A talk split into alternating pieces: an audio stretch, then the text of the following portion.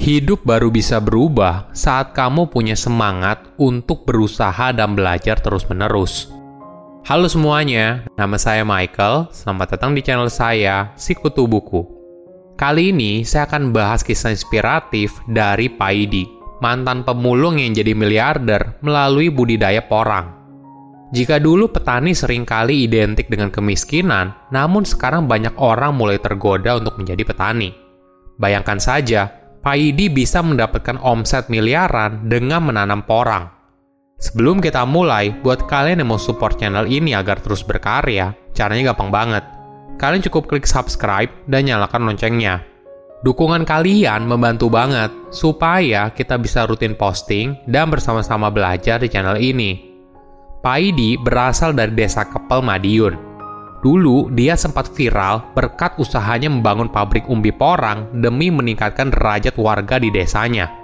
Paidi punya tekad untuk membantu ekonomi masyarakat desa dengan menciptakan lapangan pekerjaan. Pendidikan terakhir Paidi yaitu STM jurusan otomotif. Saat lulus sekolah, Paidi sempat bekerja di bengkel yang ada di Bali. Dia ingin seperti teman-teman yang lain bekerja di kota dan merantau. Namun, ketika ayahnya jatuh sakit, Paidi merasa harus pulang. Dia memutuskan untuk kembali ke kampung halamannya dan menjalani berbagai macam pekerjaan, mulai dari berjualan tahu, berjualan ayam, dan sebagainya. Walaupun awalnya lancar, namun tidak lama mengalami kebangkrutan. Hal ini terjadi karena ketika berjualan dari kampung ke kampung, banyak yang berhutang pada Paidi. Hingga akhirnya, uang yang dimilikinya sudah tidak sanggup lagi untuk memutar bisnis. Kondisi ini membuat Paidi terpaksa harus jadi pemulung barang bekas untuk mengumpulkan modal. Ini merupakan keputusan yang sangat berat bagi dirinya. Paidi mengaku sudah memutus urat malunya saat mulai memulung di desanya sendiri. Namun, kehidupan menjadi pemulung tidak membuat Paidi menyerah. Dia terus memutar otak bagaimana caranya mengubah nasib. Jadi, ketika siang hari dihabiskan untuk bekerja dengan memulung, pada malam hari, Paidi pergi ke warnet untuk belajar melalui internet mencari peluang bisnis. Hingga suatu hari pada tahun 2016, Paidi mulai menekuni bisnis tanaman porang. Waktu itu, dia mendapat informasi bisnis ini dari temannya yang dulu tinggal di panti asuhan yang sama dengan dirinya. Jadi, ketika mau sekolah dulu, orang tuanya tidak sanggup membiayai Paidi. Dia terpaksa harus tinggal di panti asuhan agar bisa sekolah. Teman yang sudah lebih dulu berbisnis tanaman porang meminta Paidi untuk membantunya mencari tanaman porang, lalu dijual kepada dia. Waktu itu Paidi sama sekali belum mengenal apa itu tanaman porang. Dia lalu berusaha mencari tahu apa itu porang, apa manfaatnya, dan juga peluang bisnisnya melalui internet sehabis bekerja mulung barang rongsokan di siang hari. Bukan hanya itu, melalui internet, Paidi juga belajar untuk membuat blog sendiri sebagai sumber informasi tanaman porang dan YouTube channel.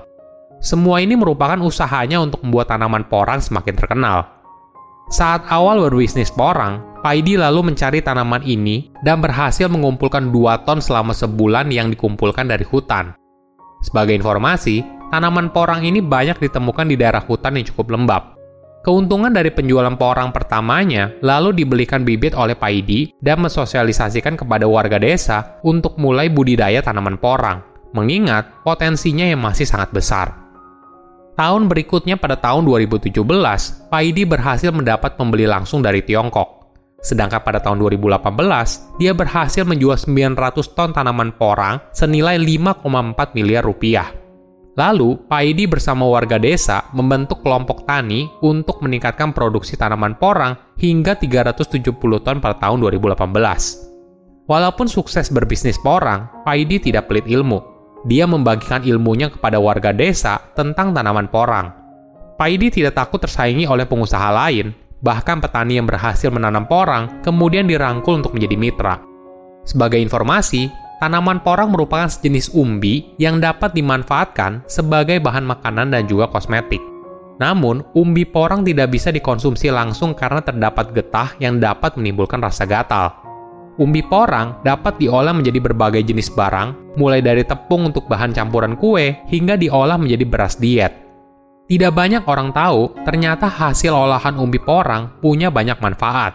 Misalnya, untuk menurunkan berat badan dan menurunkan kolesterol dalam darah. Selain itu, mengkonsumsi beras atau tepung yang dicampur dengan kue dari hasil olahan umbi porang juga dapat membantu penderita diabetes dalam proses penyerapan gula di dalam darah secara bertahap. Menariknya, tanaman porang awalnya tidak bernilai, bahkan di beberapa daerah, tanaman ini dianggap sebagai hama. Namun sekarang, bisa menjadi komoditas utama desa Kepel untuk melakukan ekspor tanaman porang ke luar negeri. Ini merupakan tanaman yang mengubah hidup Paidi dan warga yang tinggal di desa Kepel. Mungkin tanaman ini tidak begitu banyak dikonsumsi di Indonesia, namun di luar negeri, hasil olahan umbi porang merupakan primadona. Manfaat yang tinggi bagi kesehatan membuat umbi porang menjadi salah satu bahan herbal di Tiongkok, Jepang, dan beberapa negara di Eropa. Kesuksesannya dalam melakukan budidaya porang juga menarik minat banyak orang.